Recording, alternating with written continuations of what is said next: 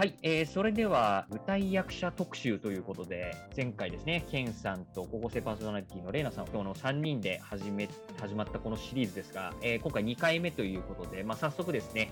レイナさんの方から、ケンさんにいろいろ具体的に質問をして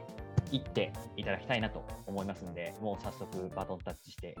レイナさんお願いします。お願いします。お願いします。えっと、まずはじめにお聞きしたいのが、はい。ケンさんは学生の頃、どんな方だったのか知りたいです。はい。と通常、多分舞台役者やられる方は、大概あの小さい頃からどどこかで、まあ、劇団的なところに所属してるとか、あるいは高校で演劇部入って、大学でも続けられてるっていう方が、多分、はい多くがそういう方だと思うんですけど、私は学生の時は、もうほぼほぼ演劇に関しては何もやっていなくて、うんただ単にひたすらもうアニメ好きなオタクっていうに過ぎなかったですね。なるほど、なるほど。本当に僕ら世代のちょうどその流行ったロボットものがあるんですけどもそれにずーっとハマり続けているっていういまだにそうですよね。だって、はいそもそも声めっちゃ赤い彗星の人に似てますもんね。そんなことはないあのこのフリーツどこでやろうかなってずっと思ってたんですそうですよねこの間からねちょっとね喋っててはい。あ、ごめんね、レナさん、本当に。今きっと喜んでるから、今大人たち喜んでるから。はいはい。なるほど、なるえー、舞台役者の仕事内容を次にお聞きしたいと思います。舞台役者っていう形でもしだけで限定するんやったら本当に舞台劇場の舞台に出てそれで演じるっていうのが基本的な仕事だと思うんですけども、はいあの例えばまあ劇場って言っても小さい劇場小劇場と呼ばれる劇場とかホールとかいろいろあると思うんですけども。はい。まあ、あの小劇場と呼ばれるところでやるときは劇団さん主催じゃなくても個人が主催してプロデュースしてやることもできたりも結構するので、はい、まあねお金の面から特にそうですけどできるので、割とそうやってやってはるところもたくさんあります。だからはい日頃からその舞台出演っていうことを目指してるんだったら、そういうところに応募してみて、オーディションを受けて出る、あの受かって出ていくっていうことは結構できます。それかららワークショップ講演という形で演技の基礎を教えるし、その基礎を教えるワークショップっていう、まあ、講座みたいなものですよね。それを受けて、でその流れで出演も保証されてたり、出演できる可能性がありますよっていうのもあるんですよね。だからそういう場合にもワークショップ講演を受けて、そのまま舞台に出るっていうこともできたりします。これも劇団さんがやってはる時もあるし、個人で募集してはるところもあるし、まあ、そういう形でいろいろなパターンはあります。まあ、とにかく舞台っていうことを限定やったら、本当に舞台だけに出るっていう形ですね。はいうんまあ、僕も高校の時バンドやってたんですけど、まあ、自分で開いて、うんうん。なんかチケット代なんか何枚売って、何枚以上超えると利益になるみたいな、なんかそんなんだったんですけど、はい。舞台役者さんもなんか収入ってどんな感じ、どっから来てるんだろう？あそうですね。あのまあ、特にペーペーっていうか、あまりその力がない時っていうのは、オーディションとか受けたりして出演したいもので、チケットバックシステム的なものがあるのが割と多いですかね。で、まあ、ノルマっていうのがあって、はい。ノルマをまず売り切ること、うん。うんで売り切った後1枚あたりいくらバックみたいな形でお金をもらえるっていう、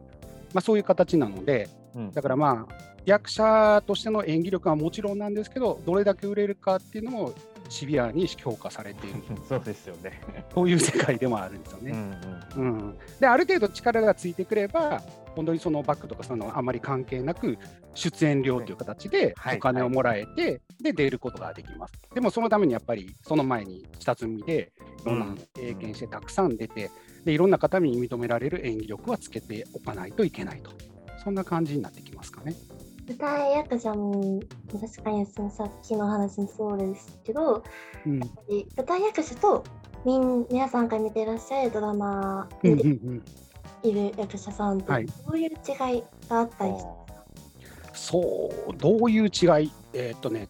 基本的にテレビに出られる方は、ほぼ100%だと思うんですけど、事務所に所属されてると思っておいてください。はいどっかの事務所に。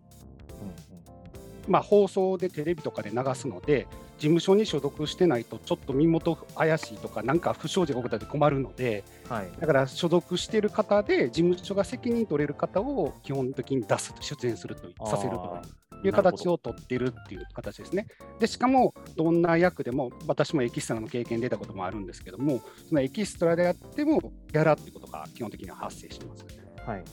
でところがその舞台の場合は個人でフリーの役者さんもたくさんいはってはい。で自由に出ることもできます。だから事務所とか別に所属してある方もいるし所属してない方もたくさんいます。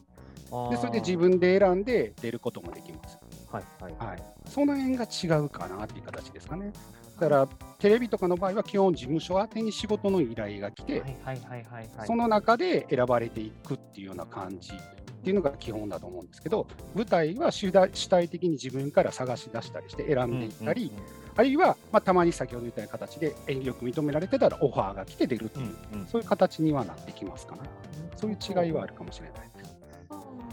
じゃあ、事務所に所属しながら、まあ、演劇、個人のやつで演劇やってるみたいな人もいるってことあですね。います、います。はい。あの、まあ、演劇の舞台役者を中心とした事務所っていうのもありますし、うんうん。普通の事務所でも舞台を出すのを推薦、そこ出るように推奨っていうんですかね、はいはいしてるところもあるので、まあ、演技経験が積めるからだと思うんうんうですんけど、うんだからドラマとかだとやっぱ限られ人数が限られてしまって出番が限られているのでだからそこに出れない間とか下積みの間に舞台とか経験させるっていう場合もあるみたいですね。